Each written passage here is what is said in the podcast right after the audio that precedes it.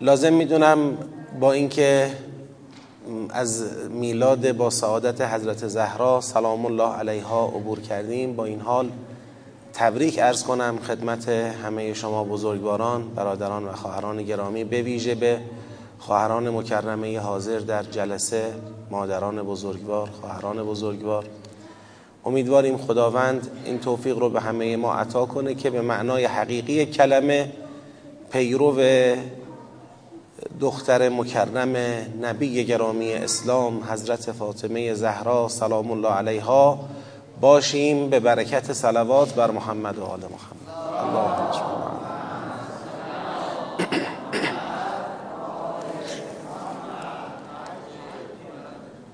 خب ما در حال تدبر در سوره مبارکه نحل هستیم.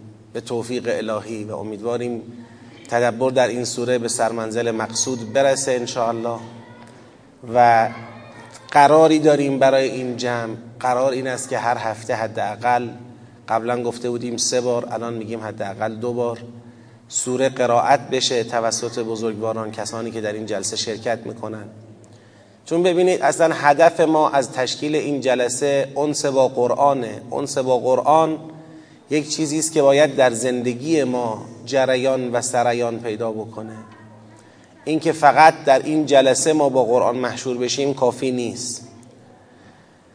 حالا اگر کسانی خودشون انس با قرآن داشتن یا دارن فبه ها اما اینکه اون سوره ای که داریم تدبر می‌کنیم سوره نحل در این سوره قرائت شما و مطالعات شما در این سوره متمرکز بشه برکت این جلسه را و برکت این فعالیت رو دوچندان می‌کنه. و به هر حال امیدوارم کسی در این جمع نباشه که از این توفیق محروم باشه. یعنی توفیق قرائت مستمر و متدبرانه سوره مبارکه نحل در طول هفته. حالا حداقل دو بار ما گفتیم اما اگر کسی هم می‌بینه بنا به هر دلیلی دو بار مقدورش نیست یک بار در طول هفته دیگه حداقله دیگه از اون کمتر نباشه. خب تا آیه هفدهم رو ما با هم کار کردیم. الان داریم مرحله اول رو اجرا می‌کنیم. تدبر چهار مرحله داره. مرحله اولش اینه که تک تک آیات را بفهمیم. مرحله اول تدبر یک چیزی در حد ترجمه و مفاهیمه. یعنی می‌خوایم ترجمه لغت و مفاهیم عبارات و جملات رو تشخیص بدیم. تو مرحله اول دغدغه ما اتصال و ارتباط آیات نیست. دغدغه ما دستبندی سوره نیست. دغدغه ما جنبندی دسته ها نیست. دغدغه ما ارتباط یابی بین دسته ها نیست. فقط می‌خوایم آیات رو بفهمیم.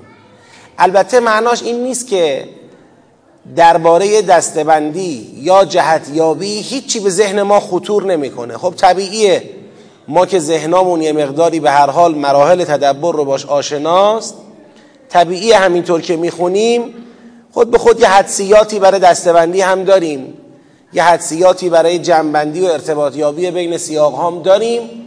اما فعلا مقصد و مقصودمون این نیست. می‌خوایم گام اول رو محکم صحیح متقن درست کامل انشاءالله برداریم. تا گام های بعدی به لحاظ علمی و به لحاظ قواعد و ضوابط اونها هم به نحو احسن انشاءالله برداشته بشه. تا آیه هفته آمده بودیم. به شکل کلی اول سوره مواجه شدیم با اینکه دقدقه گویا شرک است. به شکل کلی. هنوز من کاری با بحثای سیاق بندی ندارم. بعد یه سیری آغاز شد. از بیان مظاهر خلق و آفرینش و ربوبیت پروردگار. این سیر حالا با طول و تفصیلش تقریبا فعلا ما تا آیه 17 آمدیم. بعد از اینکه مظاهر خلقت و ربوبیت پروردگار در این آیات بیان شده بود خداوند در آیه هفدهم سوالی رو مطرح کرد. افمن یخلق کمن لا یخلق. آیا اون کسی که خلق می کند مانند اون کسی است که خلق نمی کند در حقیقت این سوال ناظر به همون شرکه. خب مشرکان چه کار می‌کنن؟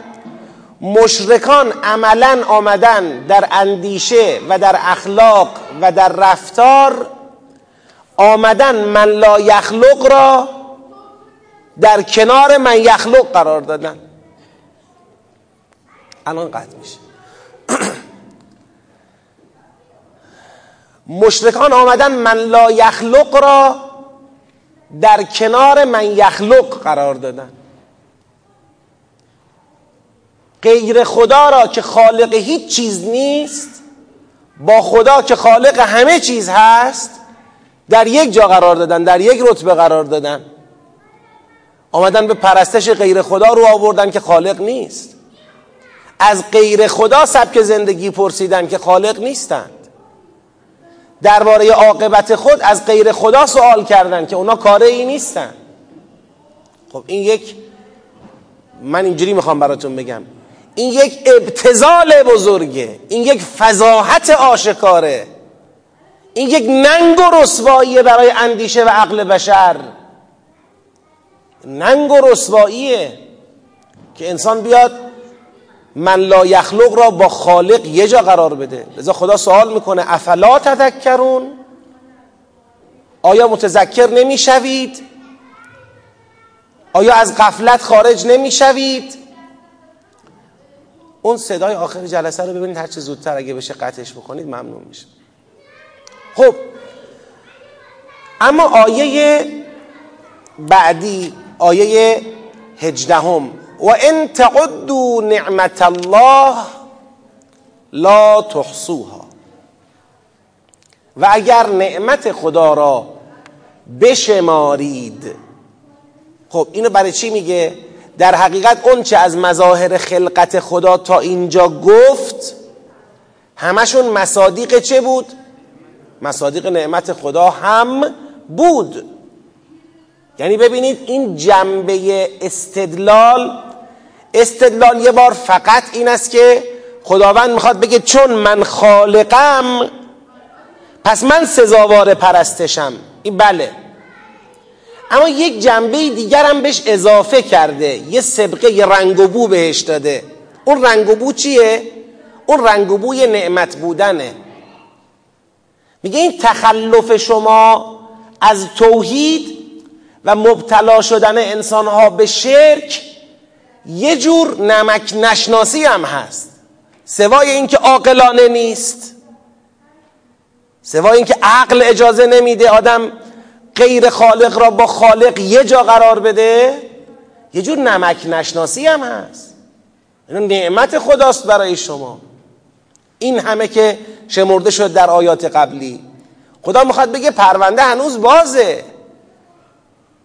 اونچه که ما تا اینجا گفتیم تمام نعمتهای خدا نیست. و انتقدو نعمت الله و اگر بشمارید نعمت خدا را لا تحصوها.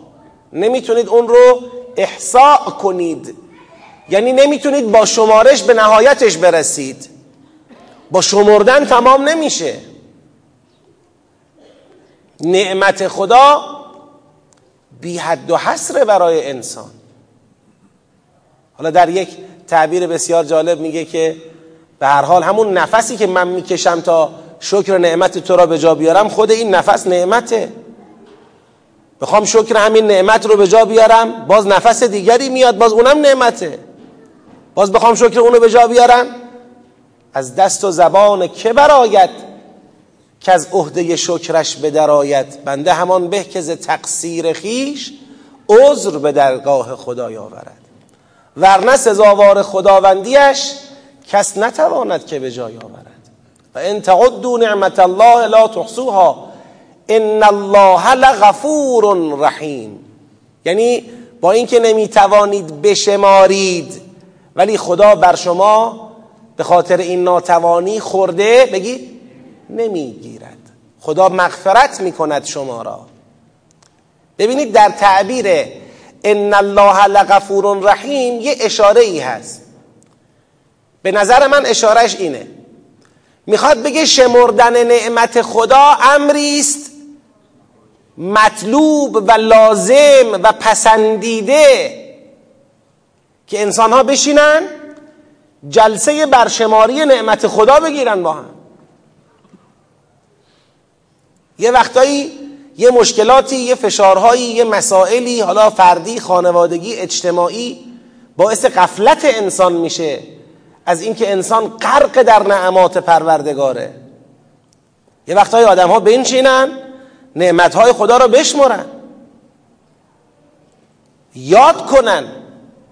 هرچند که با شمردن تمام نمی شود و حالا که ما نمی‌تونیم تمام نعمتها را بشماریم و شکر همه را به جا بیاوریم آیا خدا ما را مؤاخذه خواهد کرد؟ ان الله لغفور رحیم. خداوند می‌دونه که شماها توانتون کمه. شما نخواهید توانست نه به لحاظ قدرت ذهنی نه قدرت قلبی نه زبانی نه روحی. شما نمی توانید همه نعمت ها را بشمرید. لذا ان الله لغفور رحیم. از سر مغفرت و رحمت با شما مواجه میشه و شما رو مورد عفو قرار میده. والله یعلم ما تسرون و ما تعلنون. و الله و الله می‌داند ما تسرون آنچه را که مخفی می‌کنید و ما تعلنون و آنچه را که آشکار می‌کنید.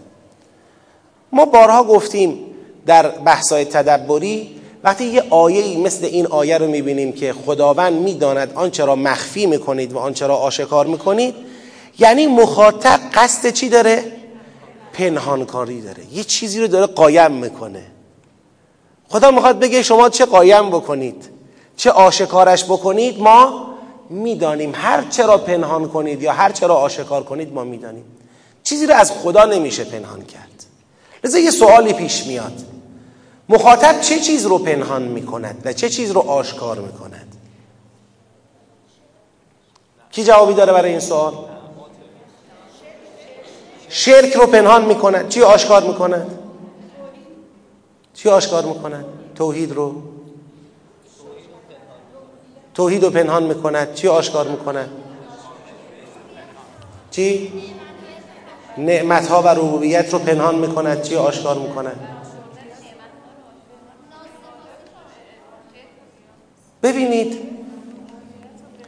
ببینید کسانی که در مقابل پیغمبر گرامی اسلام می ایستادند یا در طول تاریخ همه اون آدم هایی که در مقابل پیامبران الهی می ایستند اینها تلاش می‌کنن تا اینجور تظاهر کنن. ما با خدا با خالق با معبود با الله مشکلی بگید نداریم. اگر مشکلی داریم با شماها داریم. شما دارید خراب می‌کنید کار را. ما که با خدا مشکلی نداریم. خب پیغمبر گرامی اسلام به او وحی شده ان انذرو یلق الروح من امرهی. اول همین سوره. علا من یشاء من عبادهی بگید. ان انذرو انه لا اله الا انا بگید فتقون آی پیغمبران برید انذار بدید هشدار بدید بگید قیامتی هست و من خدای واحدم. اگر از من تقوا پیشه نکنید تو اون قیامت کارتون زاره. برید هشدار بدید. در مقابل این پیغمبران ایستادگی شکل می‌گیره. این پیغمبران پذیرفته نمی‌شوند. کسانی که این پیغمبران را نمیپذیرند با چی در میفتند با انه لا اله الا انا؟ نه. ما قبول داریم. مخفی می‌کنند اون بی اعتقادی خودشون را به الله. مخفی می‌کنند شرک خودشون را. چون این شرک را اگر بخوان آشکارا تبیینش بکنن افتضاحه. چی می‌خوان بگن در توجیه شرک؟ در توجیه پرستش غیر خدا در توجیه اخذ سبک زندگی از غیر خدا در توجیه عبادت غیر خدا چی بگن؟ اینو پنهان می‌کنن. اگر می‌خواید کد بهتون بدم مطالعه کنید در این باره سوره یاسین. سوره یاسین اواخرش به همین مسئله اشاره می‌کنه. مخالفتشون را با پیغمبر آشکار می‌کنن اما اون بیاعتقادی و ناباوری خود را به خدای خالق و به لازمه این اعتقاد اون رو پنهان می‌کنن. چرا؟ چون آبروبره. اصلا چجوری میشه قانع کرد افکار عمومی را که بله ما داریم کسانی را میپرستیم که هیچ سهمی در خالقیت ندارند. هیچ سهمی واقعا در ربوبیت ندارند. ما چطور می‌تونیم اینو توجیه بکنیم؟ اینو باید پنهان کرد. حالا در زمان ما و در بحث شرک خفی هم همینه ها. در بحث شرک خفی هم همینه ها. من دیگه نمی‌خوام خیلی مستاقیابی کنم براتون. حالا ذهنا خیلی بره تو بحثای مستاقی ولی تو شرک خفی هم همینه. انسان ها نمی‌تونن توجیه کنن مرعوب بودن خودشون را در مقابل غیر خدا. چون هیچ عقلی نمیپذیره. منصفانه نیست. خالق این نظام عظیم نادیده گرفته بشه و یه مخلوق ناچیز فرومایه به ظاهر قدرتمند در نگاه من انسان من انسان کوچک من انسان حقیر در مقابل من قدرتی از او دیده میشه. این قدرت محدود این قدرت ناقص این قدرت کوچک در مقایسه با قدرت خدا از او ترسیده شود و از قدرت خدا نه. اینو چجوری آدم می‌تونه توجیه بکنه؟ انسان اینو پنهان می‌کنه ناخواسته سعی می‌کنه بگه نه ما اینجوری نیست که شما فکر کنید ما مرعوب غیر خداییم مغلوب غیر خداییم غیر خدا را کاری. نه نه ما اونجا مشکل نداریم. مشکل ما با یه چیز دیگه است. مشکل ما با چیه؟ با انبیا با دعوتشون با هدایتگری با فتقون ما با این مشکل داریم. لذا می‌فهمد والله یعلم ما تسرون و ما تعلنون. و خدا آنچه را مخفی می‌کنید و آنچه را آشکار می‌کنید می‌داند. و والذین یدعون من دون الله و کسانی که خان می‌خوانند آنها را به جای خدا. خوب دقت کنید در عبارت والذین یدعون من دون الله یه دقتی هست. والذین یدعون من دون الله رو دو جور میشه معنی کرد. یک اینکه الذین چه کسانی باشند؟ مشرکان باشند. الذین یدعون من دون الله یعنی این مشرکینی که غیر خدا را بگید می‌خوانند. غیر خدا را می‌خوانند غیر خدا را میپرستند. این یه حالته. حالت دوم اینه که الذین کیا باشند شرکاء پنداری خدا باشند یعنی معبودهای خیالی مشرکان باشند خب کدام معنا اینجا درسته؟ اینا پرستشگرانند یا پرستش شده ها پرستش؟ خب پرستش شده ها پرستشگران؟ بذارید نگاه بکنیم. اولا من بگم هر دو را بر میتابد دقت کنید. الذین یدعون من دون الله یعنی کسانی که می‌خوانند من دون الله غیر خدا را. این میشه چی؟ پرستش گران. دومیش اینه الذین یدعون هم. یه هم مقدر دارید. من دون الله. یعنی کسانی که می‌خوانند ایشان را به جای خدا. اون وقت میشن کیا؟ میشن شرکاء پنداری. پس میگن موصول الذین موصوله. موصول احتیاج داره به این که از سله یعنی جمله بعدش یه زمیر به موصول چه بشه؟ برگرده. اگر واو یدعونه را زمیری بدانیم که به موصول برمیگرده زمیر عائد به سله عائد به موصول بگیریم این الذین میشه مشرکان.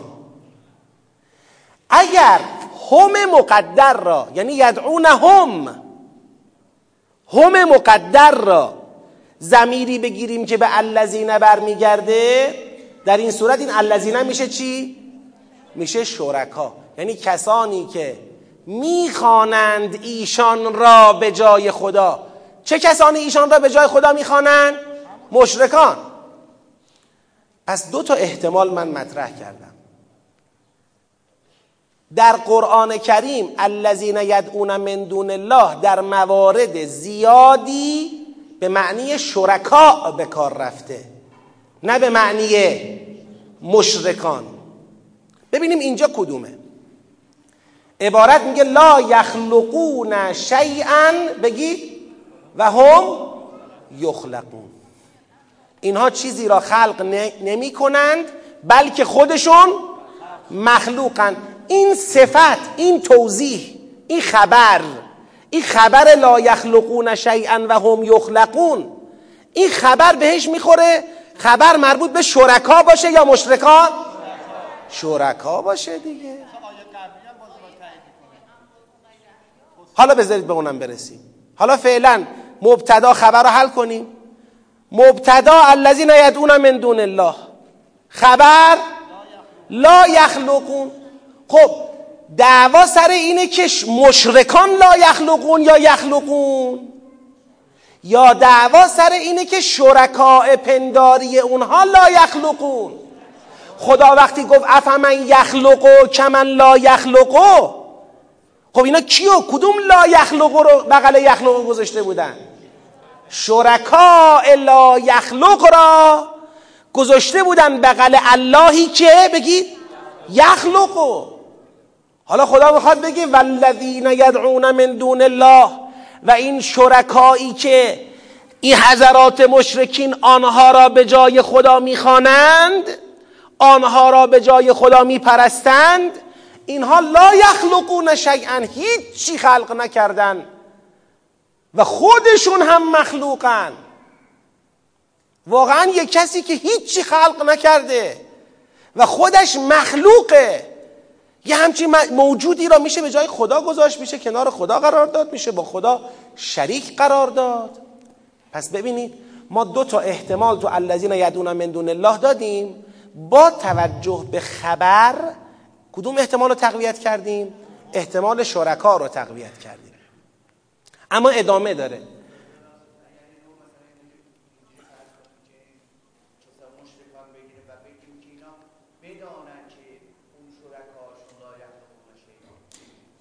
آخه چجوری بدانن که؟ کجا؟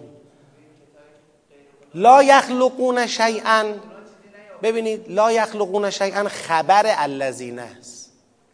الذین خبر می‌خواد. مبتداس خبر می‌خواد. پس این لا یخلقون است.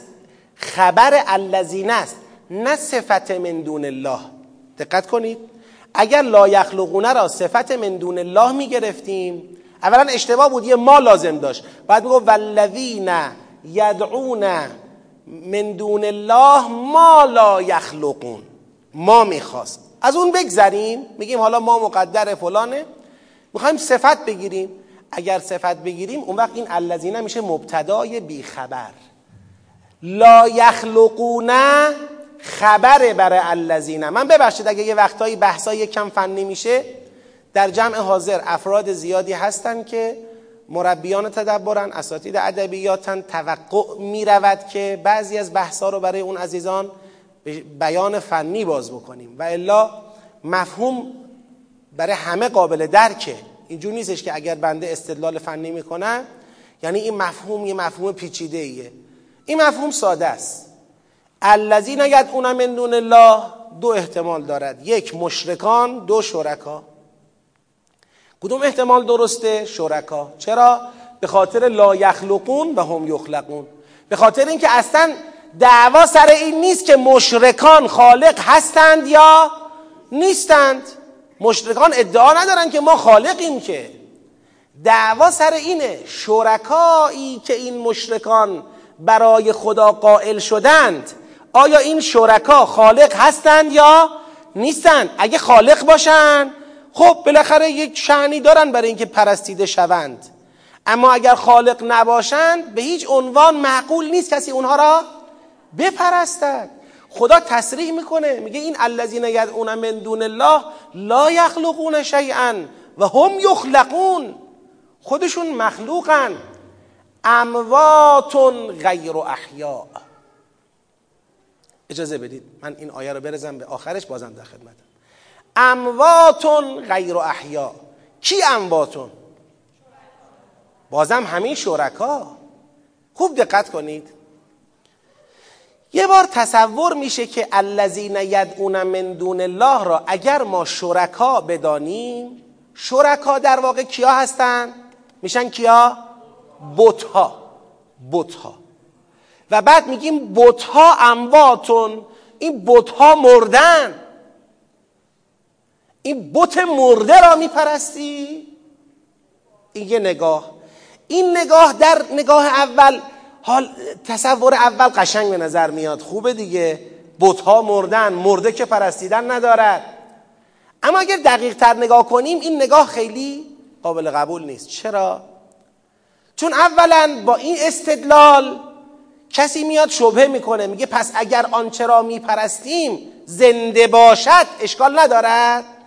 چون مردس اشکال داره. چون بوته اشکال داره. اگر فرعون بود اشکال نداره. اگر این ترامپ منحوس بود اشکال نداره. این دیگه مرده نیست که. این زنده است. پس این یه اشکال. اشکال دومی که پیش میاد اینه که اصلا ببینید بتها را مشرکان وقتی بتها را میپرستیدن بت در نظر اونها نمادی بود از چی؟ از یه فرشته ای بت نمادی است. یک مجسمه تراشیدن نماد و نشانه است از یک فرشته که اون فرشته را دختر خدا می‌دانند. واسطه ای می‌دانند بین خودشون و خدا و میگن اصلا ما اونها را میپرستیم لیقربونا الی الله زلفا. یعنی اصلا در فلسفه بت پرستی بت خودش پرستیده نمیشه که اون فرشته دیگری که در واقع این بت نشانشه اونو دارن میپرستن. اصلا مرده نیست. لذا به این بت پرست بگی تو داری اینو میپرستی؟ میگه نخیر آقا. من دارم اون فرشته را میپرستم. این تمثالشه. بله اینم محترم میشمارم. اینم مقدس می‌دانم. محترم میشمارم. اینم اشکال دومه. لذا بنده عرض می‌کنم امواتون غیر و احیا بله خبر الذین یدعون من دون الله خبر سومه. خبر دومه ببخشید. خبر دومه برای الذین یدعون من دون الله. یعنی الذین یدعون من دون الله امواتون. این کسانی را که به جای خدا میپرستند این شرکاء پنداری اینا چی هند؟ مردگانند. غیر و احیا. در قرآن یه آیه ای داریم خدا خطاب به پیغمبرش میفرماید. انک میتون و انهم میتون. لمیتون داره؟ انک لمیتون و انه انهم ل انک میت و انهم لمیتون. حالا اگر اشتباه گفتیم درستش کنیم. انک میتون. خدا به پیغمبر میگه تو مرده ای خب پیغمبر اون وقتی که این آیه را خدا بهش می‌گفت پیغمبر مرده بود. جواب بدید دیگه. نمرده بود. پس چرا خدا به پیغمبر میگه تو مرده ای یعنی قطعا خواهی مرد. کسی که قطعا خواهد مرد این حیات ذاتی و ثابت و مستقر و مستقل که کسی نتواند از او سلب کند بگید ندارد. این کسی دیگه به او حیات داده. انک تو که پیغمبر مایی اشرف مخلوقاتی اشرف کائناتی میتون تو مرده ای و انهم لمیتون و اینها همه مردگانند. لام نداره؟ پس این لامو کی گذاشت تو باز؟ لا اله الا الله. استغفر الله ربی و اتوب الیه. من جمیع ما کره الله. و انهم مگه از اولم بیلام خونده بودم دیگه. هی گفتن اول اینجا لام داره بعد اونور لام داره. دوباره جفتش لام داره. حالا یکیش داره حالا هیچ کدومش نداره. خب دقت کنید دقت کنید من در خدمت خواهم بود. آخر آیه اجازه میدم که اگر سوالی بود بگید. و انهم مگتون. پس این که میفرماید امواتون معنیش این نیست که همین الان مرده است. نه این هر اون چه که به جای خدا میپرستی هر چه که باشد هر که که باشد فرشته باشد جن باشد انسان باشد هر چرا به غیر خدا میپرستی بدان امواتون. اینا مردگانند غیر احیاء. زندگان نیستند. یعنی حیات ذاتی و مستقلی ندارند. مرگ در انتظار همشون هست. خب آیا وقتی مردند چه خواهد شد؟ وقتی مردند خودشونن که دو مرتبه خودشون رو مبعوث می‌کنن؟ نه. ولا یشعرون و ما یشعرون ایانه یبعثون. اون وقتی هم که مرگ را میچشند دیگه نمی‌دانند که کی بگید مبعوث خواهند شد. حالا ببینید می‌خواد بگه به جای خدا به جای خدا کسانی را میپرستند. اون کسانی که به جای خدا پرستیده می‌شوند چند تا صفت دارن. یک چند تا خبر راجبشون میده. یک لا یخلقون شیئا و هم یخلقون. خالق هیچ چیز نیستند و مخلوقند و حالا که خدا خالق است و مخلوق بگی نیست. امواتون غیر احیاء مردگانی هستند که حیاتی ندارند. و حالا که خدا هیچ وقت هیچ وقت نمی میرد هیچ وقت نمی میرد حتی هیچ وقت نمی خوابد حتی هیچ وقت چرت نمی زند الله لا اله الا هو الحی القیوم. لا تأخذه سنة ولا نوم. نه چرتش می‌گیره نه خوابش می‌بره و نه میمیره. و ما یشعرون ایان یبعثون. تازه وقتی میمیرند خودشون هم شعورشون نمی‌رسد به اینکه کی مبعوث خواهند شد. خداوند علم الساعه را علم الساعه و قیامت را زمان برپایی قیامت را به هیچ کی جز خودش بگی؟ نگفته هیچ کس جز خدا نمی‌داند که کی مبعوث خواهد شد. حالا مثلا بنده مردم پیامبران الهی مردن ملائکه مردن. کی مبعوث میشن دوباره؟ هیچ کس نمی‌داند جز خدا. خب پس در واقع این آیه با بیان خبرهایی درباره شرکاء پنداری می‌خواد بگه این شرکاء پنداری سزاوار پرستیده شدن نیستند. حالا سوال اگه هست بپرسید. بفرمایید.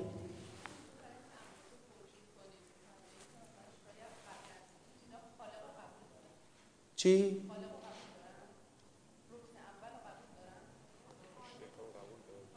من ترجیح میدم سوالتون رو بشنوم تا اینکه جواب بدم. خب؟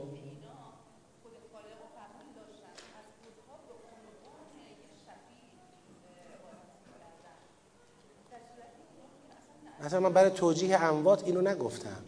برای توجیه اموات اشاره کردم به آیه انک میت و انهم میتون.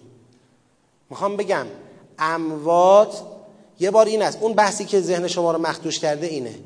یه بار این است که میگیم اینا امواتن. چرا امواتن؟ چون بتن. بت مرده است دیگه. من خواستم بگم از این باب نیست که میگه اینا امواتن. چون اولا شرک فقط بت پرستی نیست. حالا بت مرده است. اونی که جن میپرسته چی؟ اونی که ملک میپرسته چی؟ اونی که فرعون رو میپرسته چی؟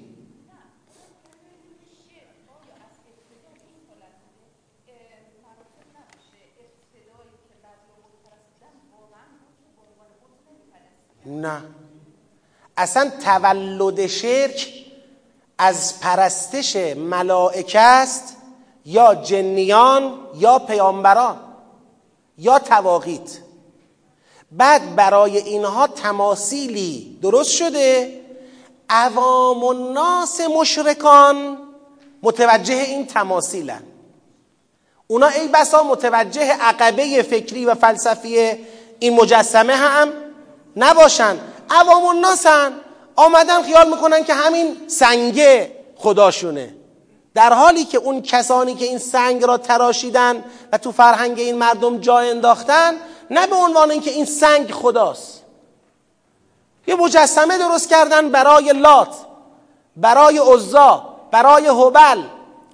سوره مبارکه نجم که اسم لات و عزا به عنوان دو تا بت بزرگ مشرکین در اونجا برده می شود همونجا دقیقا زیل بحث لات و عزا صحبت از کیا میشه؟ ملائکه میشه.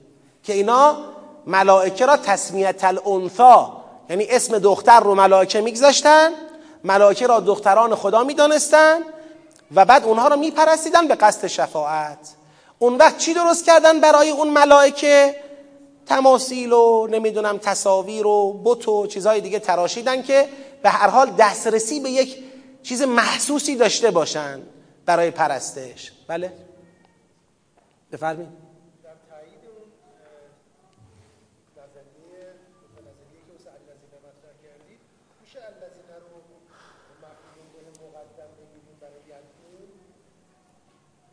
مفعول به مقدم بخوایم بگیریم خیلی ما ترکیب رو داریم دور سرمون میپیچونیم.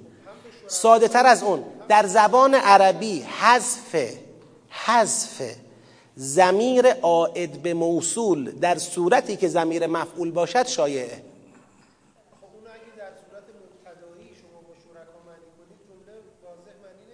چرا؟ نه. یدعونه از وابش که به شرکا نمی‌خوره وابش به مشرکان می‌خوره. شرکا؟ شرکایی که یدعون هم این شرکا را همش به الذین برمیگرده نه واو یدعونه. هم چرا آخه؟ آخه می‌دونم چرا همین دوتا را معنا کنین؟ الان صحبت سر همینه. که آیا واو یدعونه را به الذین برگردونیم که میشه اینی که شما میگی؟ شرکا می‌خوانند. یا واو یدعونه را به مشرکان برگردونیم؟ هم مقدر یدعونه هم هم را به الذین برگردونیم. خب من دارم عرض می‌کنم دیگه. پس من تکلیف میدم. پس تکلیف میدم. تا جلسه آینده. جناب عالی الله این کار رو انجام بدید که من نتایجش هم به دیگران عرضه کنم. مصادیق الذین یدعون من دون الله را در قرآن جستجو کنید. در موارد زیادی الذین یدعون من دون الله داریم در قرآن که اصلا نمی شود شما مشرکان را بگیری. الذین را مشرکان بگیری. فقط شرکا می شود گرفت. این استعمال شایعه. ببینید ما یه وقتایی گیر صرف و نه میفتیم یه وقتایی در واقع به استعمالات و شیوع استعمالات باید توجه بکنیم. این استعمال شایعه. حالا بررسی خواهید فرمود انشاءالله. خب یک سلوات بفرستید. اللهم صل علی محمد و آل محمد و عجل فرجهم. من وقت تموم کردم؟ آره خب. من فعلا سوال جواب نمیدم. چون به نظر خودم در این آیه مطلب رو کامل کردم. اگر ابهامی باقیه باید خارج از جلسه. یه مطالعه بیشتر بکنید. اگر به یه نتیجه متقنتری رسیدید به بنده مکتوب نتیجه رو بدید. من حتما لحاظ می‌کنم. و عزیزانی هم که سوالات مکتوب دارن به من میدن من اینا رو حتما لحاظ می‌کنم ان الله و سعی می‌کنیم با یه سازوکار مناسب بهشون بپردازیم. من قبل از اینکه بخوایم جلسه رو ادامه بدیم یک توضیحی لازم خدمت عزیزان خواهران و برادران عرض بکنم.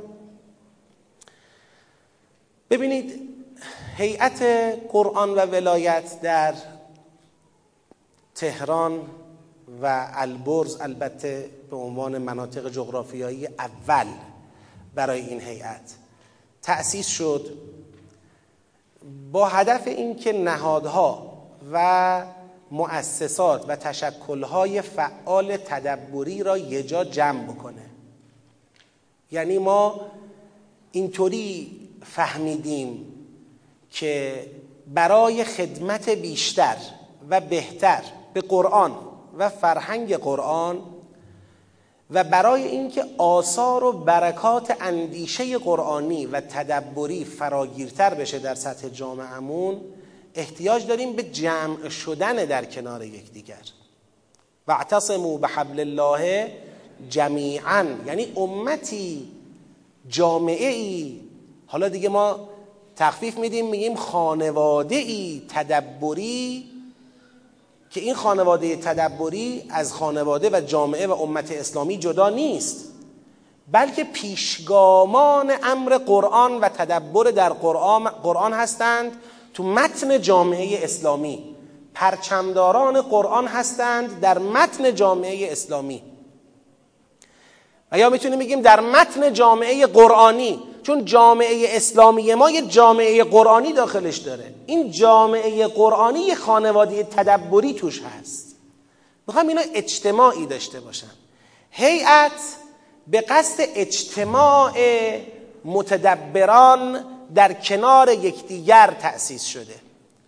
که یک روزی شاید اون کلمه واحده ای که این متدبران بر زبان جاری می‌کنند و اون کلمه توحیده و کلمه قرآنه این کلمه واحد آثار و برکاتش تو جامعه بیشتر باشه.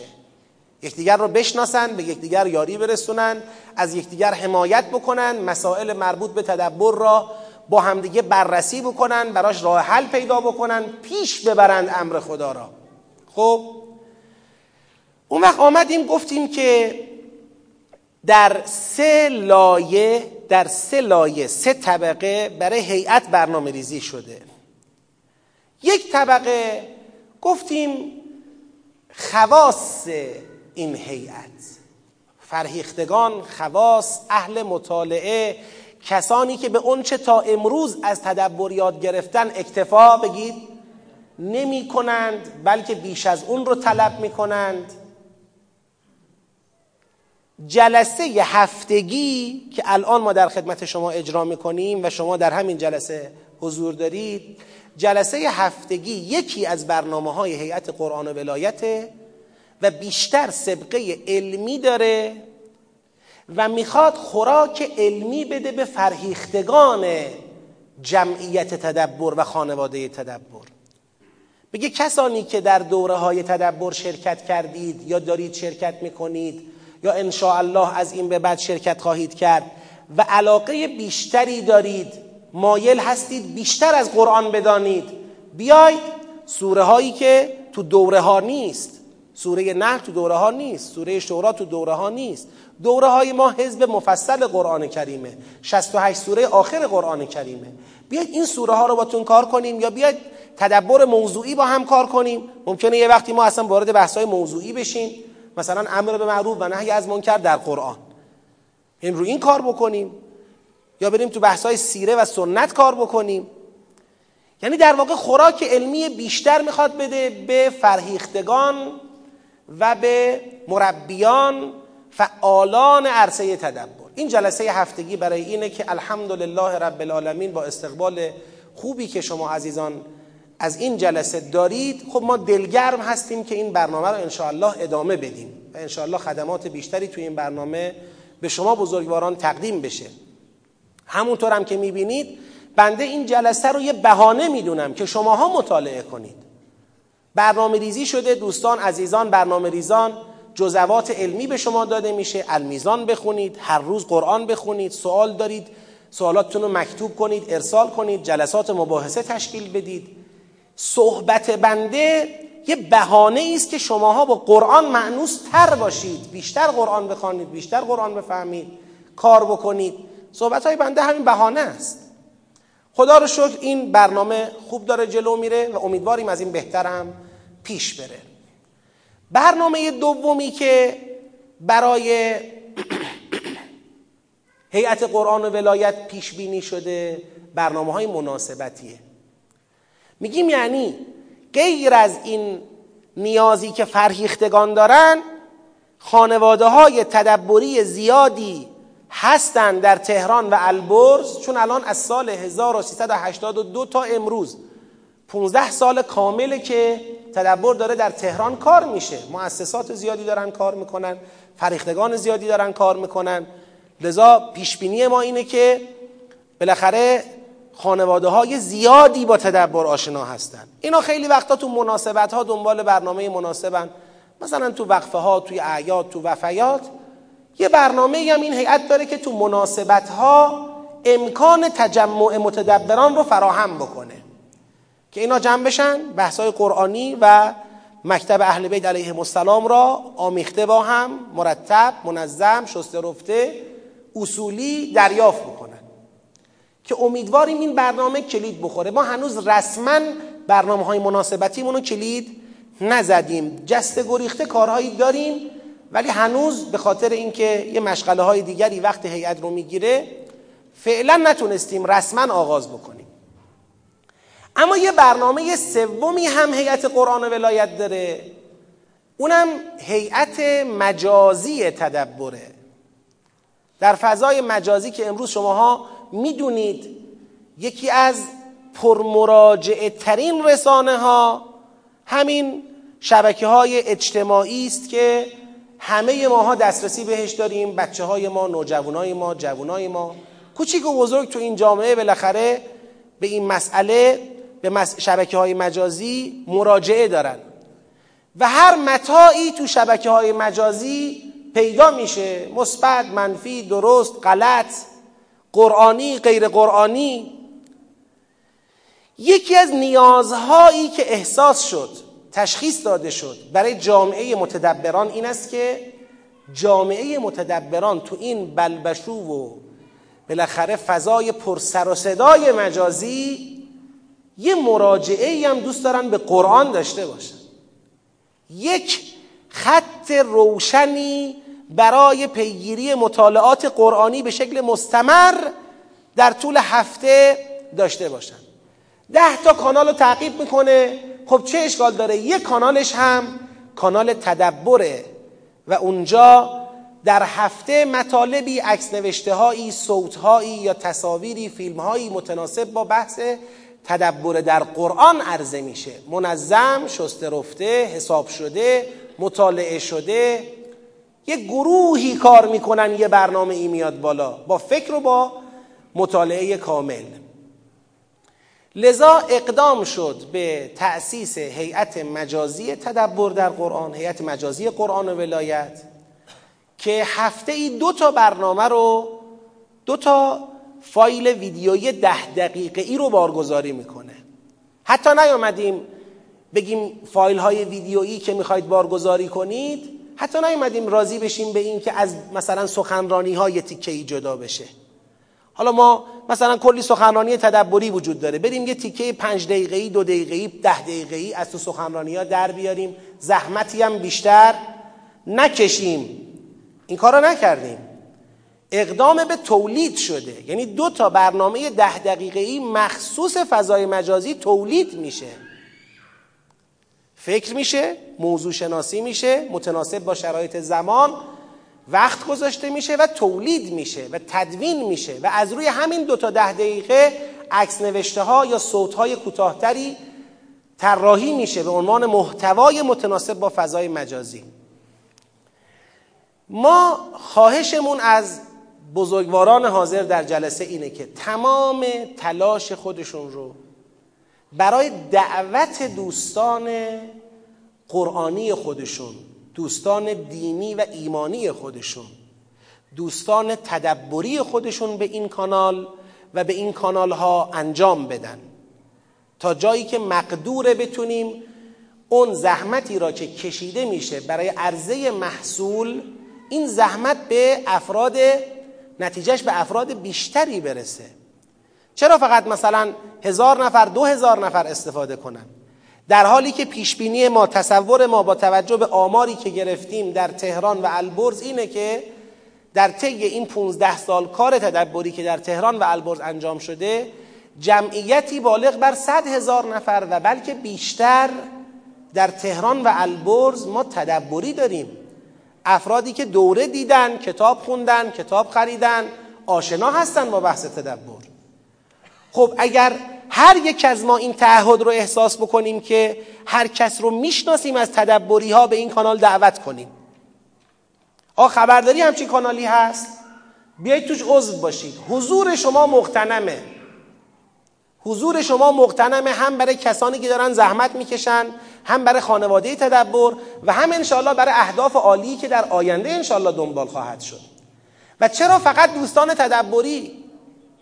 ممکنه در میان بستگان دوستان آشنایان افراد زیادی باشن که با تدبر هم آشنا نیستن.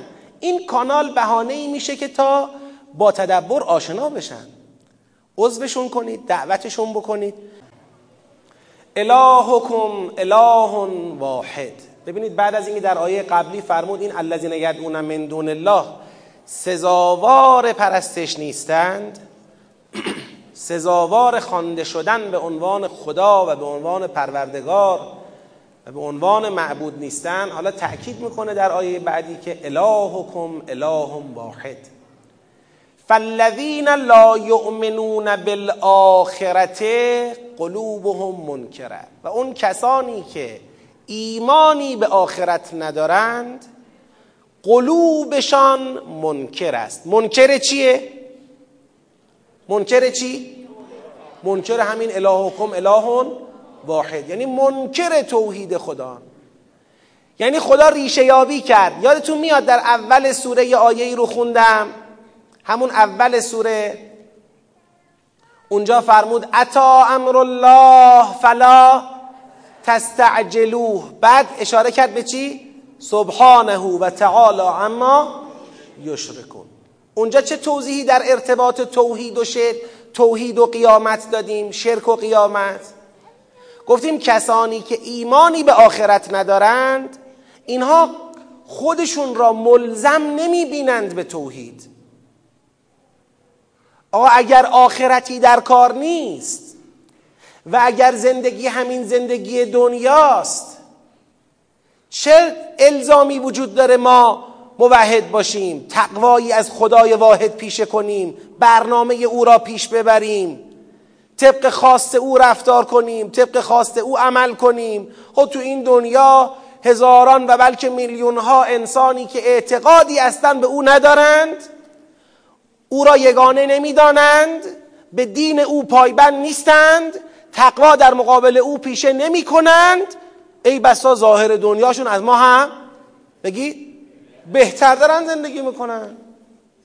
پس باور و ایمان به آخرت یه پشتوانه است برای قبول توحید. میفرماید الهکم اله واحد فالذین لا یؤمنون بالآخرت قلوبهم منکره. کسانی که ایمانی به آخرت ندارن اینها دلهاشون منکر است و هم مستکبرون.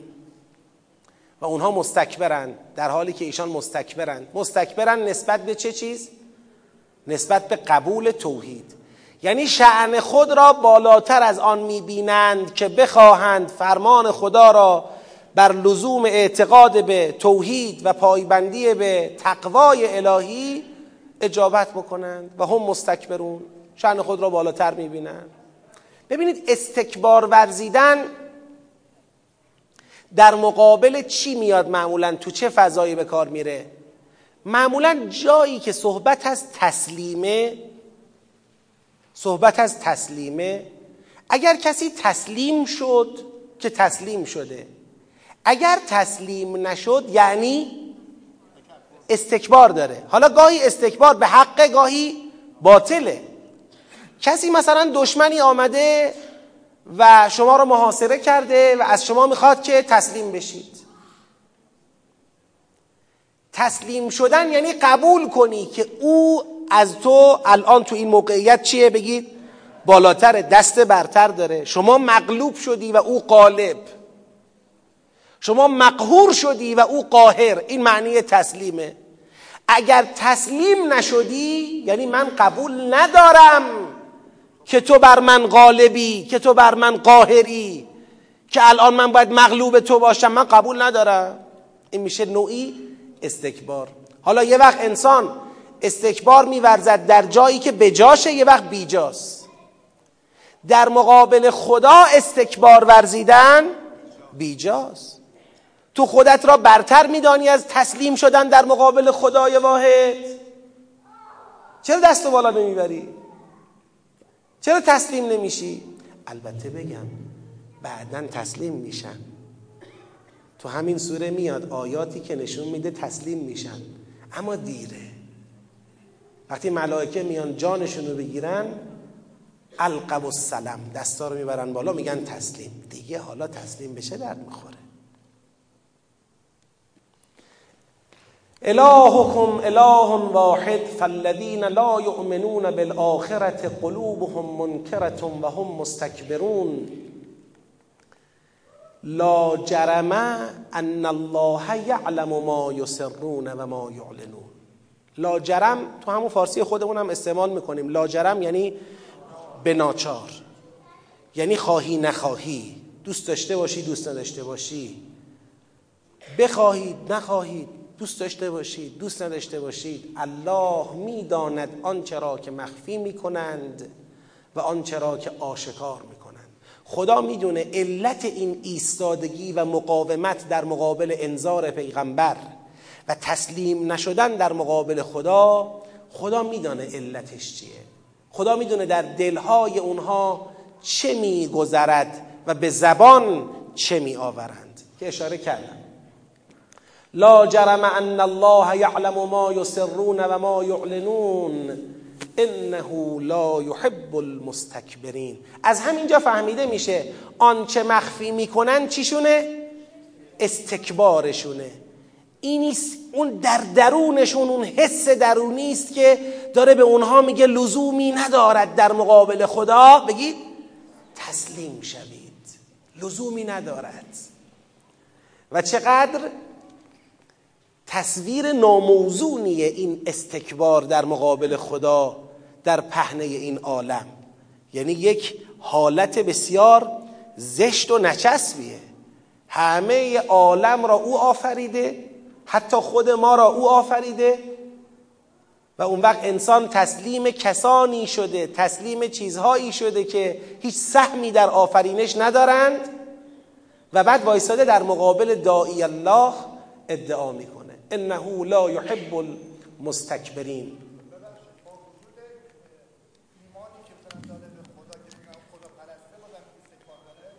نه نه دیگه خدا پرست نیست متا بحثای من اینجوریه. بنده اینجوری می‌فهمم که مفهوم شرک و مقوله شرک که قرآن با اون در میفته این یه امر ظلم مراتبه.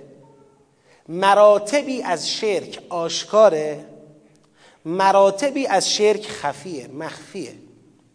اون شرک آشکار اینه که کسی سراحتا میگه اصلا من خدا را به یگانگی قبولش ندارم و نمیپرستم. خب شرک دیگه کفر شرک از شاخهای کفر دیگه. کفر گاهی به معاد گاهی به نبوت گاهی به توحیده.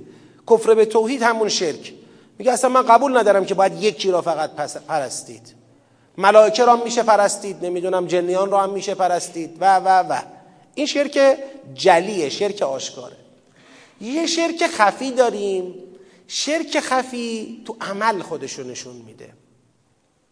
ببینید اونجایی که خداوند خطاب به در واقع اون آیه شریفه یلق الروح من امرهی علی من یشاء من عبادهی ان انذرو انذار بدهید. که چی؟ که انه لا اله الا انا فتقون این عمل است.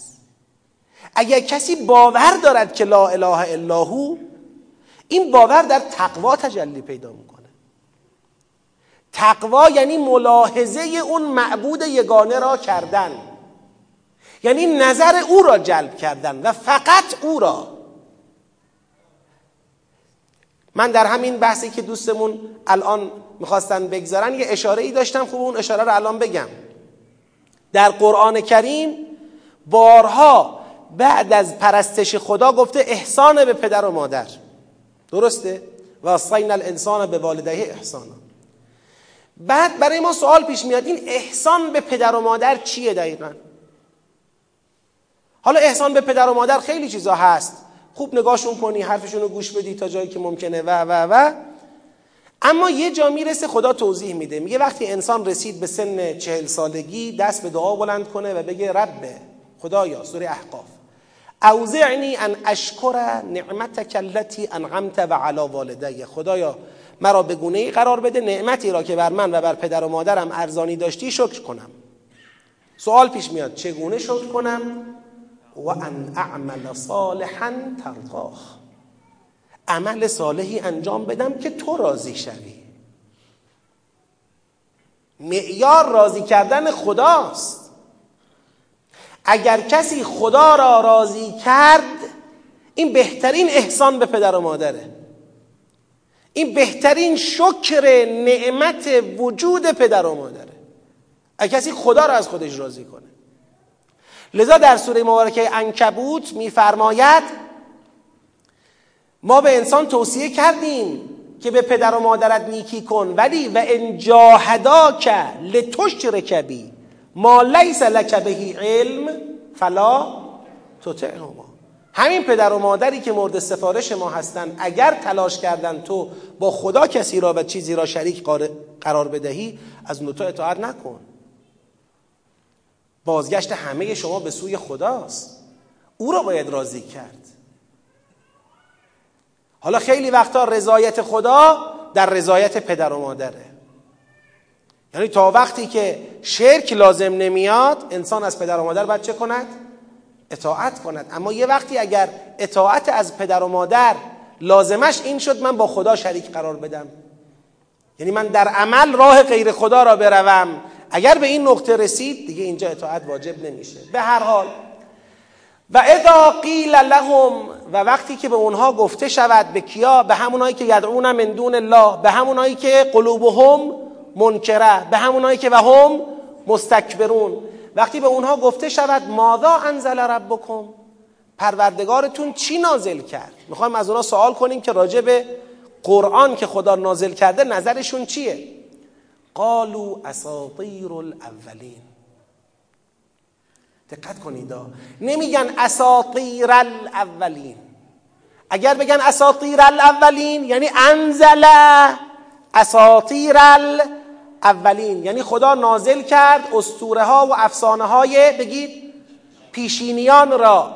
چون اینا اصلا قبول ندارن که خدا نازل کرده باشه لذا میگن اساطیر الاولین یعنی اینی که ما می‌بینیم چیزی نیست که خدا نازل کرده باشد بلکه استوره های گذشتگان است. استوره در فرهنگ فارسی خود ما هم یک بالاخره باری داره. ما به چه چیزی میگیم استوره به چی؟ افسانه است واقعیت نداره دیگه چی؟ دیگه چی داره؟ تخیلات دست نیافتنی قدمت منشأ معلوم نیست قدمت داره چی؟ کی گفت مثبت؟ آ چی؟ آها. یعنی یک جنبه مثبت هم تو استوره می‌بینیم ما.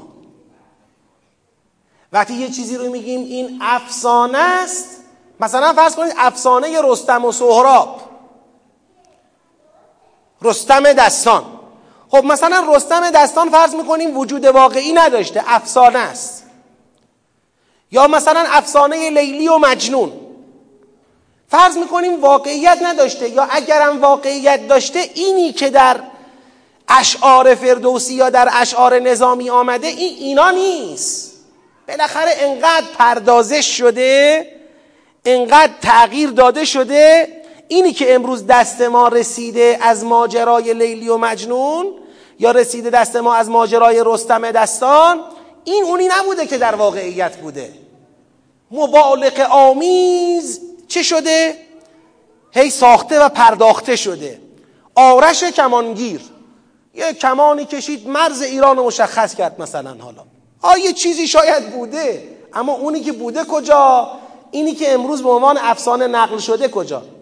در افسانه یه اقراری هست به اینکه این مطالب بالاخره یه سهمی از مثبت و از واقعیت و اینام توش هست. اما اونقدر مبالغه شده تغییر کرده تبدیل شده که دیگه از واقعیت عملا فاصله گرفته و برای تشخیص واقعیت قابل استناد نیست. دقت کنید.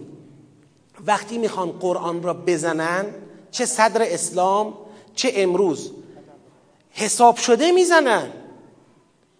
یه چیز همینجور باری به هر جهت بگیم و خیال خودمون رو راحت کنیم این مدلی نیست. وقتی میگن پیغمبر مجنونه میگن بله این حرفا این حرفا بالاخره بوی غیب می‌دهد. چیکار کنیم؟ غیبش رو چجوری توجیه کنیم؟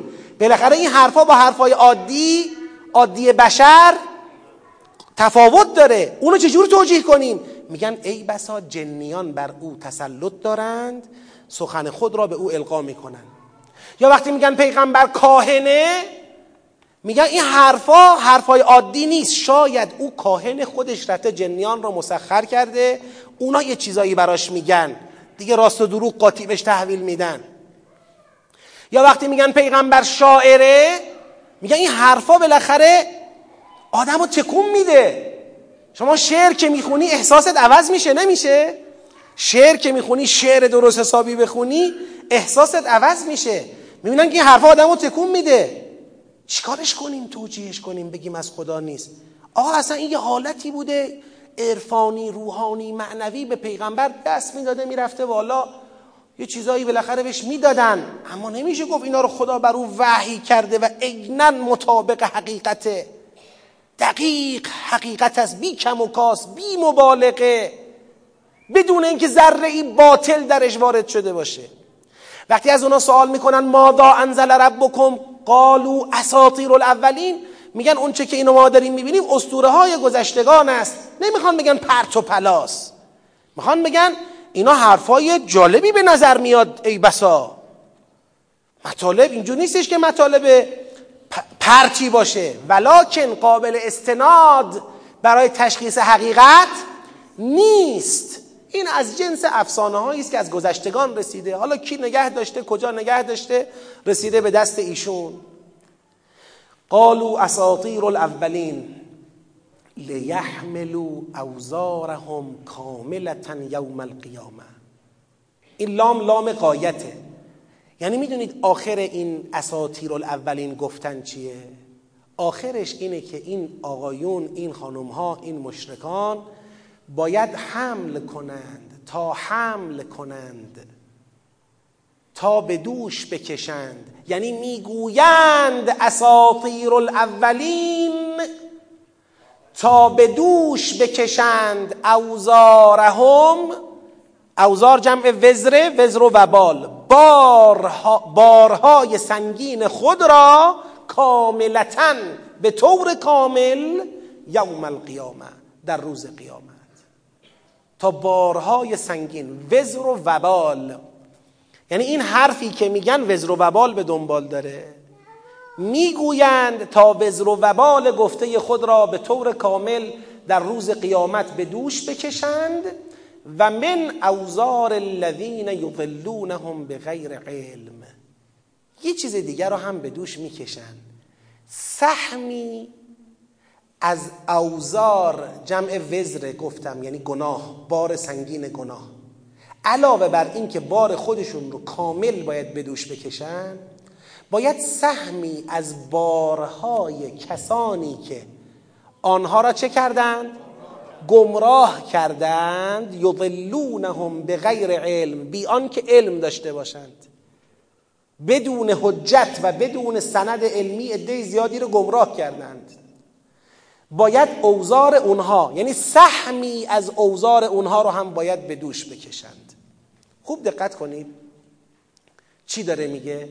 داره مشخص می‌کنه که وقتی اینا میگن اساطیر الاولین این اساطیر الاولینی که گفتن باعث شد یه عده زیاد دیگری هم چی شدن؟ گمراه شدن.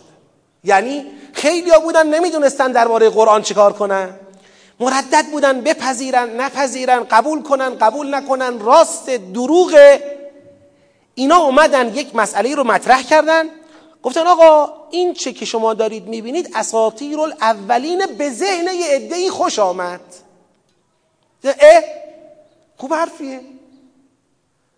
خوب حرفیه. حالا اون ای که این حرف رو پسندیدن و گمراه شدند به گناه افتادند انکار توحید کردند از مسیر تقوا به پرت شدن خب اونا یک باری رو دوششون رفت.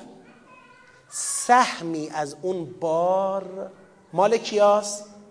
مال همینایی که گفتن اساطیر اولین همینایی که این حرف رو مطرح کردند و شبهه را ایجاد کردند. سهمی از بار اونها مال ایناست. نمیگه همه بار اونا. چون اونا به خاطر گمراه شدنشون خودشون هم مسئولن باید برن جهنم اون جدا. اما رتبه جهنمی اونها با رتبه جهنمی اینها فرق می‌کنه.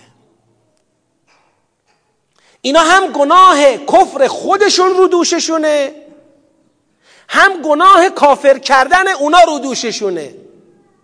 ولی اون منحرفینی که سخن اینها را پسندیدند و منحرف شدن اونا فقط گناه کفر خودشون رو دوششونه پس ما در کفر دو طبقه داریم. الان راجع به کدام طبقه داریم حرف می‌زنیم؟ طبقه بالا یعنی ائمه کفر یعنی اونهایی که شبهه ایجاد می‌کنند تا مردم را منحرف بکنند. حالا یک سوال. خداوند اینجا این اساطیر الاولین را تهدید کرد. کسانی که میگن اساطیر الاولین اینا باید اوزارهم یعنی بار خودشون رو کامل روز قیامت حمل کنن. یه سهمی از بارهای کسانی را که گمراه کردن رو هم حمل بکنن. جوابش چیه؟ اساطیر الاولین گفتن اونا گفتن قرآن اساطیر الاولینه جوابش چیه؟ قرآن کریم در پاسخ به شبهات سبک خاص خودشو داره. قرآن کریم میگه به غیر علم. یضلونهم به غیر علم. می‌خواد بگه شما که گفتید اساطیر الاولین شما حجتتون چی بود؟ چه سندی داشتید گفتید اساطیر الاولین چه حجتی داشتید گفتید اساطیر الاولین اینکه خداوند در این کتاب نعمات خود رو برشمرد خلق خود را معرفی کرد و بعد فرمود آیا خالق با غیر خالق برابر است؟ این اسطوره است. این افسانه است. شما چه حجتی دارید؟ چرا ما همیشه در مقابل کسانی که شبهه در مقابل قرآن می‌کنن می‌خوایم دست و پا بزنیم؟ آقا تو دست و پا بزن. قرآن قلوب انسانهای حق طلب را قانع می‌کنه عقل انسانهای حق طلب را راضی می‌کنه. استدلال پشت استدلال منطق بر اساس منطق نور علا نور. کافیه یک انسانی طالب حقیقت باشه در محضر قرآن کاسش پر میشه. اما تویی که آمدی گفتی قرآن اسطوره های گذشتگان است چه حجتی داشتی؟ چه دلیلی داشتی؟ هیچی خوشم آمد. تو که گفتی قرآن شعره چه دلیلی داشتی؟ هیچی. به غیر علم. یعنی هیچ دلیل قانع کننده ای که بشود اسم اون رو علم گذاشت پشت این حرف وجود ندارد.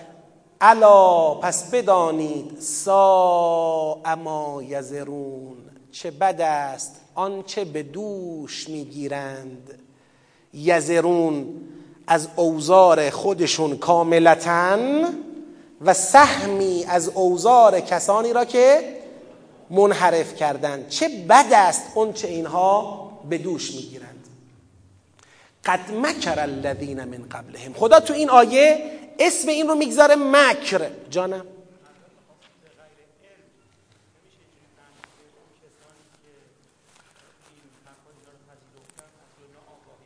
نه چون به غیر علم شرحیه برای یضلونه.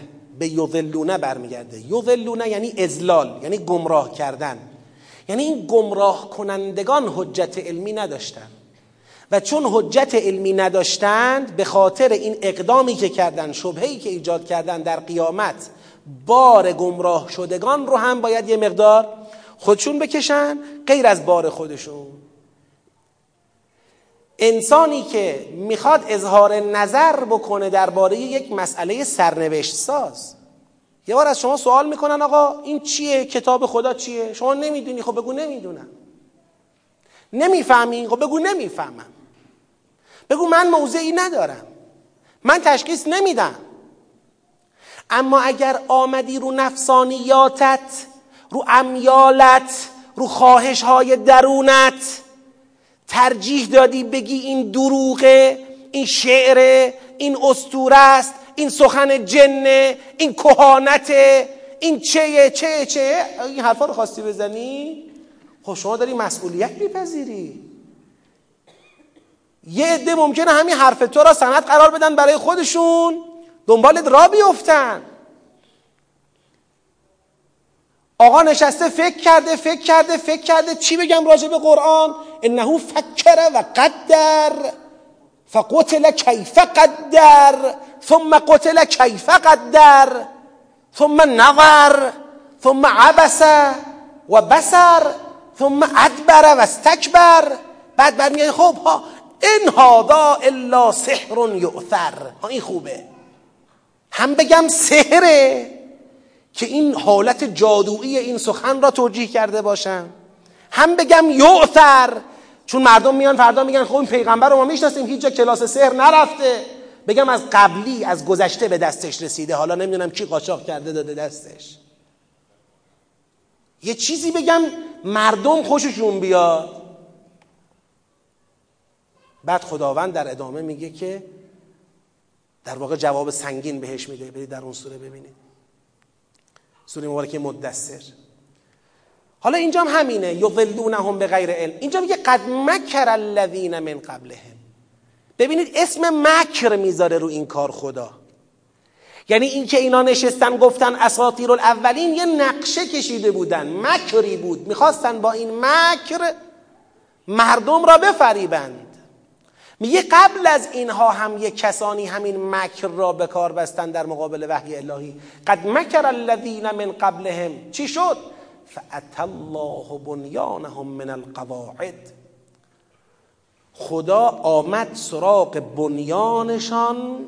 از کجا؟ من القواعد از ریشه هایش اینکه الله بنیانهم من القواعد آمد سراغ بنیانشان از ریشه هایش یعنی خدا اراده کرد که بنیان مکر آنان را از ریشه بکند سست کند. چی شد؟ وقتی قواعد و ریشه ها را خدا لرزوند فخر علیهم السقف من فوقهم. سقف بنیانشان از بالای سرشان ریخ رو شد. علامه طباطبایی خیلی قشنگ اینجا رو تبیین فرموده. ایشون میفرماید که معمولا آدم ها همین که نشستن بالاخره یک جایی نگرانن که یه وقت علیه اونها حمله ای علیه اونها آسیبی فلانی. معمولا کجا رو رسد می‌کنن؟ مواظب سقفن الان هم در همین حالا تشبیه من از یک جهت مقربه. در همین اسرائیل چی درست کردن؟ گنبد آهنی از بالا این موشک های بالستیک نقطه زن حزب الله و نمی‌دونم ایران و چه و چه به ما نخوره خب باشه حالا از بالا نخوره با این چی؟ این زیر میرا چه خبره؟ الله بنیانهم من القواعد خدا بخواد نابود کنه که خدا معطل این نیست از بالا بزنه از پایین بزنه از راست بزنه از چپ بزنه چی؟ تونلای حزب الله میگه از زیر رفته. حالا تونلای حزب الله که نرفته باشه اصلا. اون که به جای خودش محفوظ. اونا دست خدا انشالله اما می‌خوام این عرض بکنم. الله بنیانهم من القواعد. یعنی خدا از ریشه آمد سراغ بنیانشان. نتیجه چه شد؟ وقتی ریشه لرزید وقتی پایه لرزید چه میشه؟ سقف میریزه دیگه. حالا گنبد آهنین دیگه به درد کسی نمی‌خوره اون وقت. الله بنیانهم من القواعد فخر علیهم السقف من فوقهم. علامه طباطبایی میفرماید این دوتا عبارت این در واقع یک کنایه است. کنایه از این که خدا سازمان مکر اونها را چه کرد؟ در هم شکست. سازمان مکرشان را از بنیاد فرو ریخت و خراب کرد و سقف سازمان مکرشون رو رو سرشون چه کرد در گذشته؟ خراب کرد. شاهدش چیه؟ شاهدش اینه. و اتاهم العذاب من حیث لا یشعرون. و از اون جهتی که حساب نمی کردن گمان نمی کردن نمی فهمیدن از اون نقطه خداوند عذاب رو به اونها فرستاد. عذاب از اونجا براشون رسید. اقوام یک جا در سوره هشت خدا مثال زده در جاهای دیگه شاید به وضوح سوره هشت مثال نزده. اقوامی که در مقابل انبیا می‌خواستن به ایستند و تهدید به عذاب می‌شدن اینها بالاخره برای مقابله با عذاب احتمالی یه تدارکاتی می‌کردن یه فکری می‌کردن. چه کنیم اگر عذاب آمد چی؟ یه چاره ای یه فکری لذا مثلا پسر نوح علیه السلام میگه که فوقش میرم کجا؟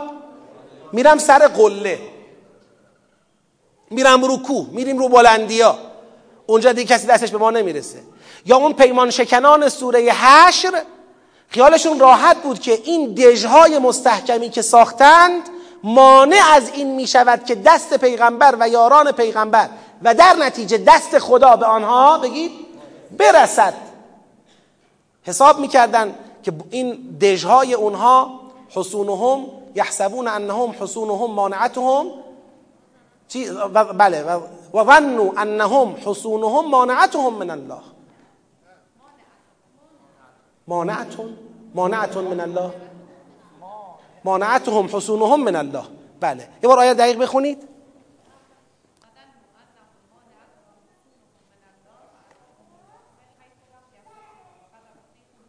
رو. میگه خودشون گمان می‌کردن که دژهای اونها مانع از این است که دست خدا بهشون برسد. خداوند از جایی وارد شد که حساب نمی‌کردن. چه کرد؟ قذف فی قلوبهم الرعب وحشت در دلشون مستولی کرد. بگذاریم و اتاهم العذاب من حیث لا یشعرون. ثم یوم القیامه. آیا با عذاب دنیا تمام میشه؟ نه. سپس روز قیامت یخزیهم خدا آنان را خار می‌کند من تو پرانتز یه مطلب بگم برای کسانی که نشنیدن این حرف رو از بنده در فرهنگ قرآن کریم عذاب دنیوی برای اقوام کافر مستکبری که حجت بر اونها چه شده؟ تمام شده در دوران اسلام و قرآن چیه؟ جهاده جهاده یعنی منی که عرض می‌کنم چند تا شاهد تو قرآن داره. اقوام گذشته مثل سمود و عاد و نمی‌دونم قوم نوح و قوم لوط و اینا که عذاب شدن و قرآن ذکر کرده قوم حضرت شعیب و اینها. اینها با پدیده های طبیعی نابود شدن. یه وقت طوفانی بوده یه وقت سیلی بوده یه وقت زلزله‌ای بوده رعشه‌ای بوده یه وقت فریاد سیحه آسمانی بوده. اما در فرهنگ قرآن در دوران قرآن و در دوران پیغمبر اسلام که معجزه پیغمبر از یک معجزه حسی ارتقا پیدا کرده معجزه پیغمبر ما شطور نبود معجزه پیغمبر ما نمی‌دانم عصا نبود معجزه حسی نبود. بزرگترین معجزه پیغمبر ما قرآن بود. لذا در دوران اسلام و قرآن عذاب قوم کافر به دست مؤمنان باید انجام بشه. یعنی دیگه قرار نیست سیل و زلزله و سیحه آسمانی و از این حرفا ریشه کافران و مستکبران را بکنه. باید مؤمنان خودشون دست به کار بشن. این مطلب را خدا در سوره مبارکه محمد صلی الله علیه و آله و سلم فرموده. اونجا فرموده که اول دستور جنگ را داده بعد از دستور جنگ فرموده که ذالک ولو, یشا ولو شاء الله لانتصر منهم. اگر خدا می‌خواست خودش می‌تونست کافران را چه کند؟ نابود کند. ولی ولکن لیبلو و بعضکم به بعض. ولی می‌خواد شماها را آزمایش بکنه. که اونجا بعضی از مؤمنان اشکال بگیرن که خب خدایا این چه جور سبک عذابیه؟ در سبک های عذاب قبلی اینجوری بود که مؤمنان جدا می شدن کفار نابود می شدن اما تو این سبک از عذاب ما هم کشته میدیم.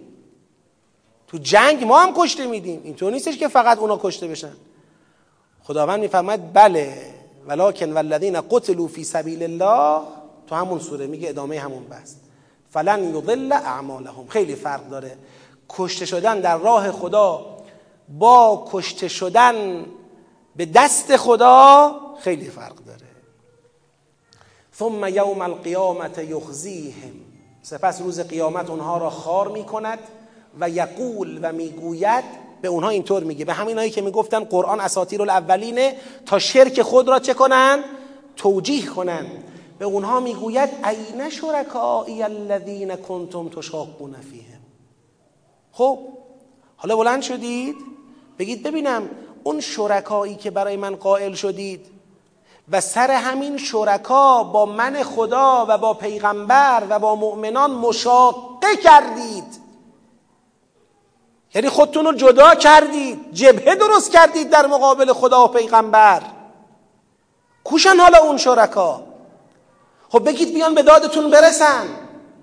این شرکای الذین کنتم تشاقون فیهم؟ قال الذین اوتوا العلم. اونجاست که اونهایی که علم بهشون داده شد اینا به غیر علما نیستن. اونایی که در دنیا هم وقتی حرف می‌زدن با چی حرف می‌زدن؟ با علم.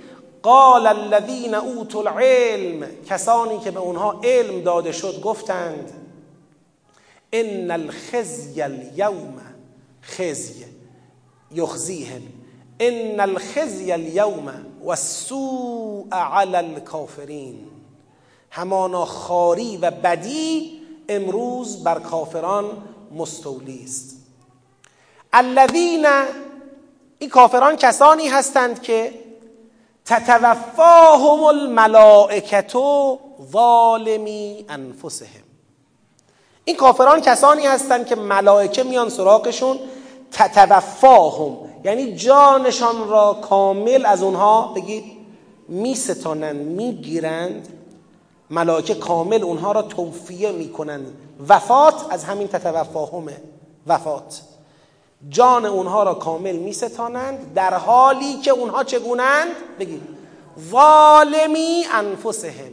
در حالی که ظلم کنندگان به خودشون هستند. فالقوا السلام اینجا دستا رو می‌برن بالا. یعنی به ملائکه میگن تسلیم تسلیم تسلیم. آقا قبول. آقا تسلیم. فالقوا السلام چی میگن؟ ما کنا نعمل من سوء. دستا رو می‌برن بالا میگن ما هیچ کار بدی نمی کردیم ما ما کار بدی نمی کردیم داشتیم بازی می کردیم و اینا دستا بالا. ما کنا نعمل من سوء. ما هیچ کار بدی نمی کردیم خدا میگه بلا. آره. آره. آره یعنی چی؟ یعنی می‌دونیم خبر دارم. خبر دارم کار بدی نمی کردید دیگه. میگید کار بدی نمی کردیم خبر دارم. بلا ان الله علیم بما کنتم تعملون. همانا الله به آنچه شما عمل می کردید چیه؟ آگاه علیمه صلوات بفرستید. اللهم صل علی محمد و آل محمد فدخلوا ابواب جهنم. پس دیگه داخل بشوید به دربهای جهنم خالدین فیها. دیگه شما داخل جهنم جاودانگان خواهید بود. فلبئس مثوى المتکبرین. پس چه بد جایگاهی است. جایگاه متکبران. ان الله لا يحب المستكبرین و هم مستکبرون. چه بد جایگاهی است جایگاه متکبران. و قیل للذین اتقوا. ببینید نقطه مقابل اون قیله اول که ازشون بفرمایید چی بودون؟ جوابش این بود که گفتن اساطیر الاولین. اونجا دقیقا تعبیر چی بود؟ بریم بیاریمش. لهم بود بله؟ لهم. بگیم برگردیم؟ بله. و اذا قیل لهم به همون مشرکان. و قیل للذین اتقوا. یعنی نقطه مقابلشون شدن کیا؟ نقطه مقابل؟ متقین. چرا نقطه مقابل مشرکین متقین شدن؟ به خاطر اینکه به خاطر اینکه توحید تجلیش در کجاست؟ تقوا.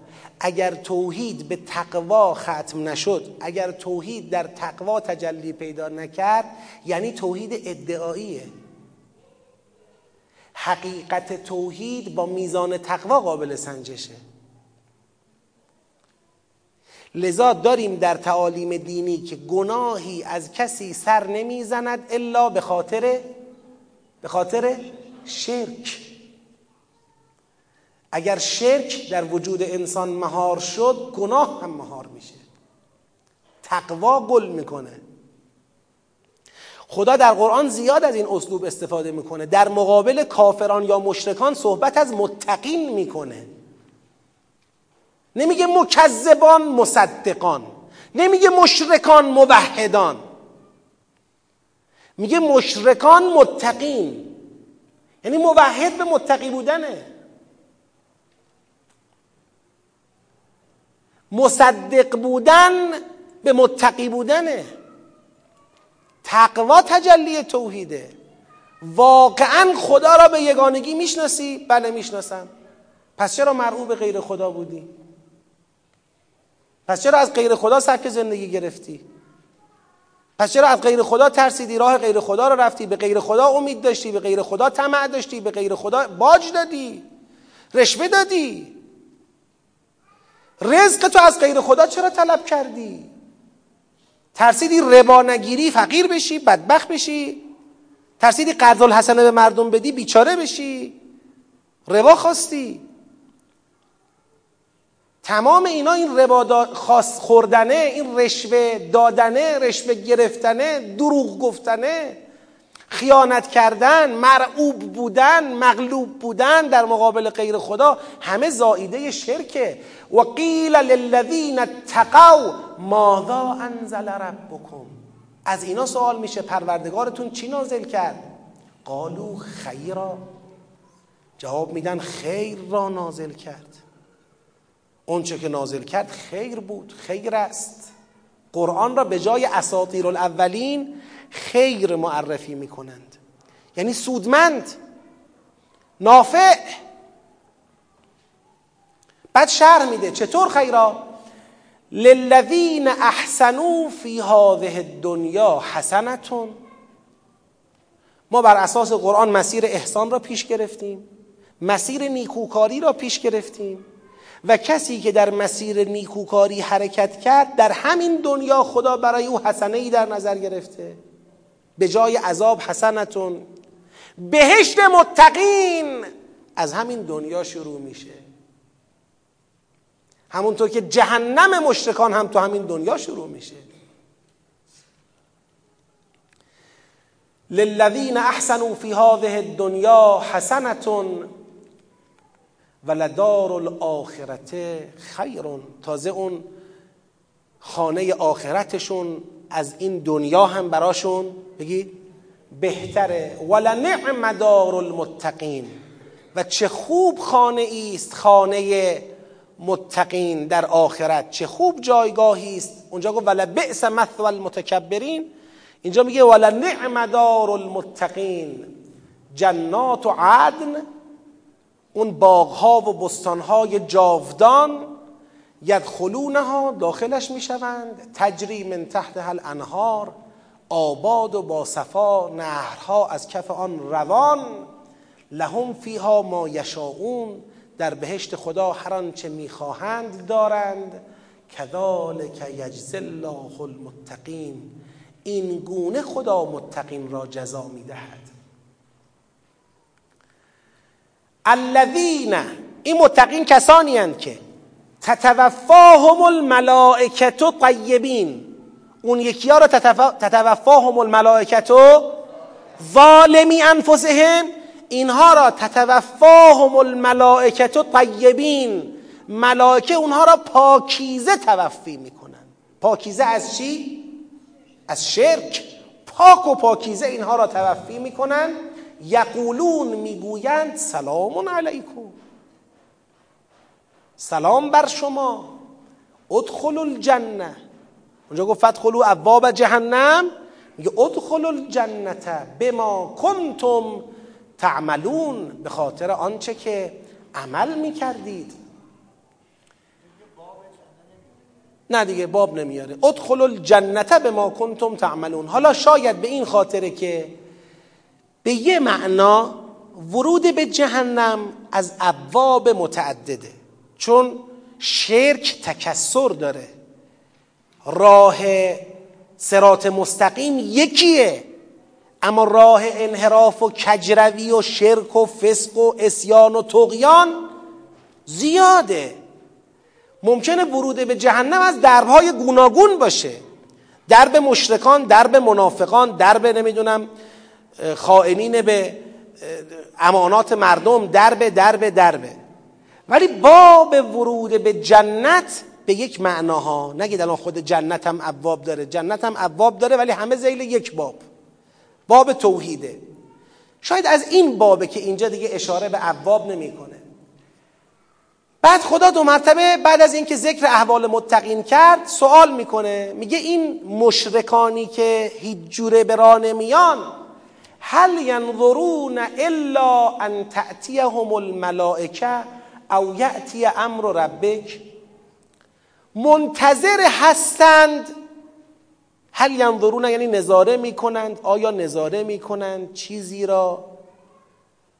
جز این جز این که ملائکه به سراغشان بیاید یا امر خدا به سراغشون بیاید؟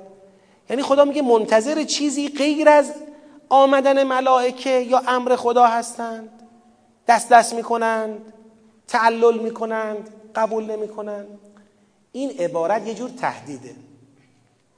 یعنی با این وضعی که اینا دارن از خودشون نشون میدن گویا پایان این تعلل و تردید و توقف و شرک یا آمدن ملائکه است که در قرآن کریم یکی از مصادیق آمدن ملائکه چیه؟ عذاب عذاب عذاب دنیاست. عذاب استیصال بهش میگن. یعنی ملائکه بیان سراغشون برای عذاب کردنشون و یا یعتی امر ربک. امر ربک چیه؟ قیامته. و یا امر خدا برسد. امر پروردگارت برسد. یعنی خدا میگه حالی که من از اینها می‌بینم اینه که نشستند تا عذاب دنیا بیاید و یا امر خدا به برپایی قیامت. دیگه مثل اینکه هیچ چیز دیگری برای بیدار کردن اینها اثر نداره. معجزه قرآن نصیحت هدایت نشسته تا اونا بیاد. هل ینظرون الا ان تأتیهم الملائکه او یأتی امر ربک؟ خدا میفرماید کذالک فعل الذین من قبلهم. قبل از اینام همین کارو کردن. قبلی منتظر بودن یا ملائکه بیان گوششون رو بمالن یا امر خدا بیاد قیامت برپا بشه چه شد؟ چه شد؟ نمی‌دونم چه شد شما بگید و ما ظلمهم الله ولکن کانو انفسهم یظلمون این شد که با آمدن ملائکه عذاب شدند یا با رفتن به از این دنیا منتظر فرارسیدن عذاب جهنمشون شدند. ولی هیچ کدام از این دو عاقبت مستاق ظلم خدا نسبت به ایشان بگید نیست و ما ظلمهم الله ولکن کانو انفسهم یظلمون. اینها این گونه بودند که به خودشان ظلم می‌کردند. فاصابهم بله چرا؟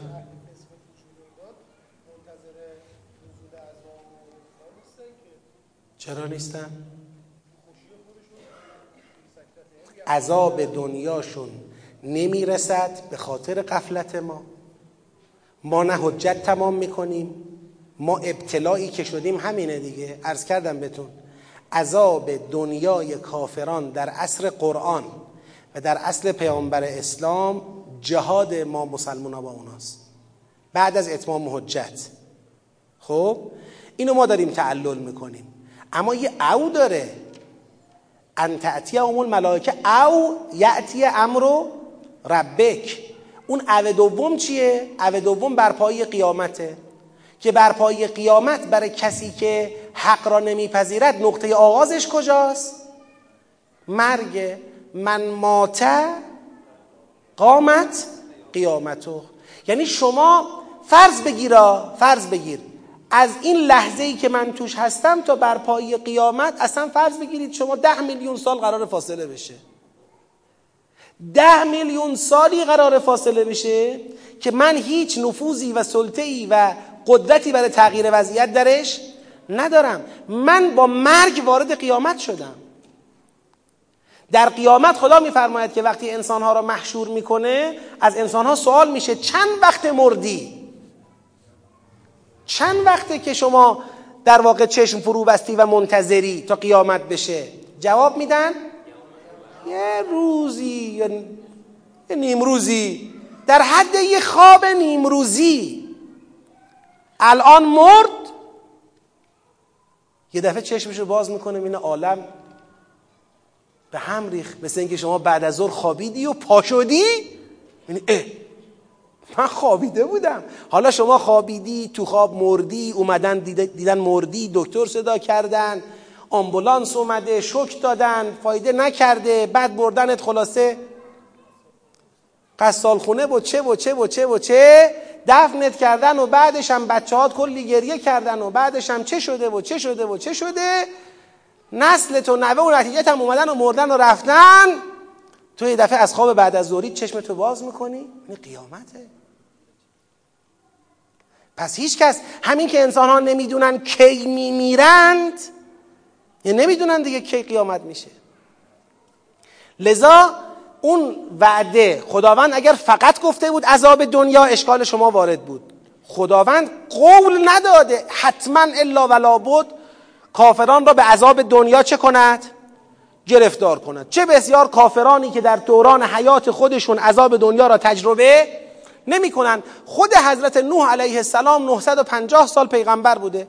تو این 950 سال دو سه نسل بر حسب اینکه گفته میشه اون موقع 200 سال عمر مردم بوده دو سه نسل حداقل آدم اومده و رفته که عذابم نشدند. به عذاب دنیوی بله؟